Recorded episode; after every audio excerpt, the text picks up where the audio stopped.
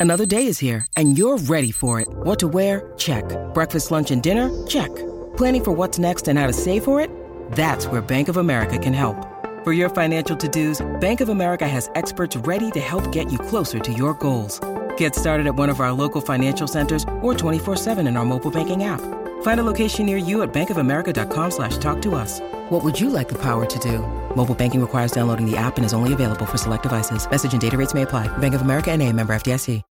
When you need mealtime inspiration, it's worth shopping Kroger, where you'll find over 30,000 mouthwatering choices that excite your inner foodie. And no matter what tasty choice you make, you'll enjoy our everyday low prices, plus extra ways to save, like digital coupons worth over $600 each week. You can also save up to $1 off per gallon at the pump with fuel points. More savings and more inspiring flavors make shopping Kroger worth it every time. Kroger, fresh for everyone. Fuel restrictions apply.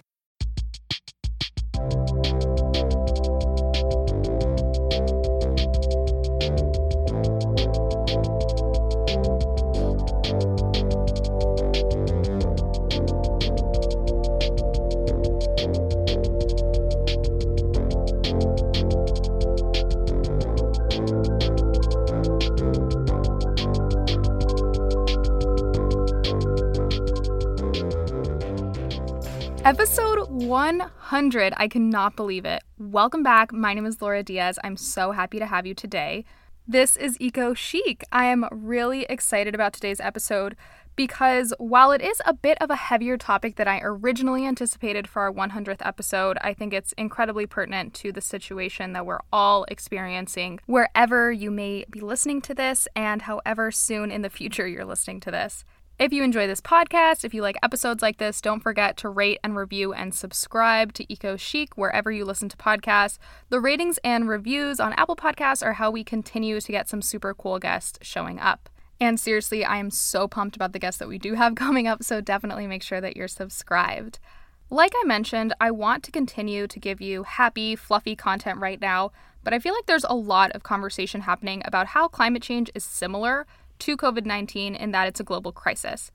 I also want to say if you're new around here, I have a master's degree in climate science and solutions. I think it's important to acknowledge that just right off the bat because there are a lot of people entering the space of climate activism and sustainability that have very little formal training in what's going on in our planet and our atmosphere, and they have some super pure, admirable intentions. I'm not diminishing that at all. But I like to focus on facts and research and really encourage some critical thinking around everything that we're consuming today. So I want to encourage everyone to just take everything with a grain of salt, not just from me, but from everyone. Really question everything it is that you're consuming. I saw a tweet recently that said something along the lines of climate change could use coronavirus publicists. I've also seen a lot of information about antiviral measures and dolphins returning to the Venice canals.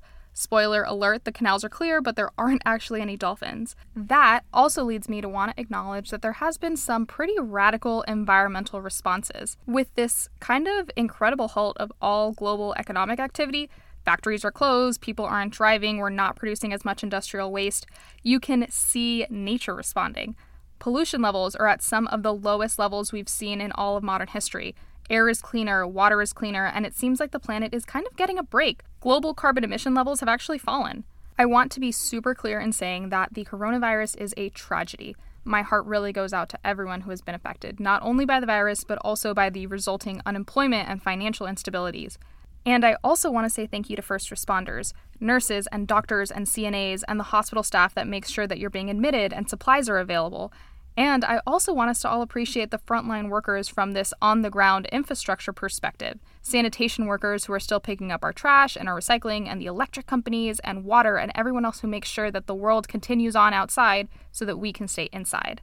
The question about relating coronavirus to the climate crisis is really a question about how we're planning for the future. How are we going to respond as a global society when it's okay to just pick back up business as usual? We're going to start flying again, and companies are going to start back up their factories, and we're going to continue guzzling gasoline for our cars. A hope that I have on the individual perspective is that this time of social distancing teaches us all a little something about living with less. We don't need to be consuming nearly as much as we are. It's not about forcing fast fashion companies out of business, but just shifting our spending habits towards longer lasting, eco conscious pieces. And then on the business side, telecommuting is actually a fabulous option for cutting emissions. Do we need to be driving across town for a one hour meeting that could be held just as well via Zoom? Can we be more mindful about using things in our fridge super efficiently before we go to the grocery store again and encouraging those lower waste lifestyles? Something else that's really important to acknowledge when we're talking about the environmental responses that we're already seeing is that they're almost entirely due to the shutdown or slowdown of corporate activities. I talk a lot about individual responses because I believe that individual sustainable habits will encourage you to vote for climate conscious leaders and support climate conscious companies. But all of that is because the real villains in the climate story right now are corporations we need to be demanding stricter policies and guidelines on pollution, air pollution, water pollution, and also we need to seriously decarbonize. If these corporations are going to continue operating, they should have to do it through renewable, clean energy sources that will not continue warming the atmosphere, period. If we're going to keep our warming below 2%, we have a little less than eight years to get it right. We could look at this as an opportunity to start enacting those policies and shifting towards that clean, green economy if we're going to pick up business as usual, let's make sure that that's the best version of business for our future. Again, just making sure that we're planning for a safe and stable planet looking forward. I want to close off today by asking that you please, again, question everything that's not a legit news source. Don't let your anxiety around the pandemic lead you to believe that there's a pyramid scheme drink mix that's going to boost your immunity. And similarly, if you hear anything, even if it is from a real news source, that mentions we're almost at the peak or that the peak of the pandemic won't be that bad, please look at the numbers and make sure that qualifying statement is reasonable for you. It's going to be bad. The wild thing about this pandemic is that it's making us realize also that there's no one that's 100% immune to getting coronavirus. We're all pretty equal. Yes, there's people that are more susceptible because of the work they do or pre existing health conditions, but anyone could contract the virus. And by the same token, climate change is impacting everyone on the planet. Not just the poor people, not just displaced populations, not just people who work in hazardous conditions. Again, some people will see the effects of climate change before others, but at the end of the day, we are all in this together. I hope today's episode gave you some insight and some clarity and maybe some encouragement to just think a little bit deeper about this equation, essentially, of climate change and COVID 19. They are different but similar, and there really is this opportunity for us to think about how we're going to approach climate change with the responses that we're taking right now to battle a global pandemic. I really hope that you enjoyed this episode again. Make sure to rate and review. You can follow us on Instagram at Eco Chic Podcast. It's the best place to get in touch and stay up to date with the pod, and I share a lot of really funny stuff there. And then we also have a newsletter that's available at totallyecochic.com. It comes out once a week, and it's just full of fun things to read, environmental news, updates, things like that. So totallyecochic.com for that. And also make sure that you're subscribed to the pod because I want to continue putting out additional content while we're all working from home and practicing social distancing. I hope you're doing well today. I'm sorry I didn't open up the conversation with that, but I appreciate you hanging out with me. I hope you're well. I hope you're safe. I hope your family is healthy.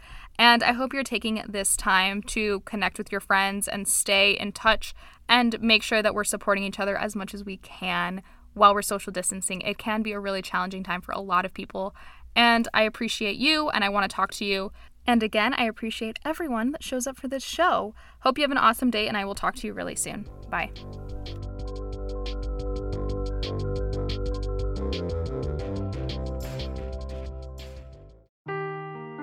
Seeking the truth never gets old. Introducing June's Journey, the free to play mobile game that will immerse you in a thrilling murder mystery. Join June Parker as she uncovers hidden objects and clues to solve her sister's death in a beautifully illustrated world set in the roaring 20s. With new chapters added every week, the excitement never ends. Download June's Journey now on your Android or iOS device or play on PC through Facebook Games.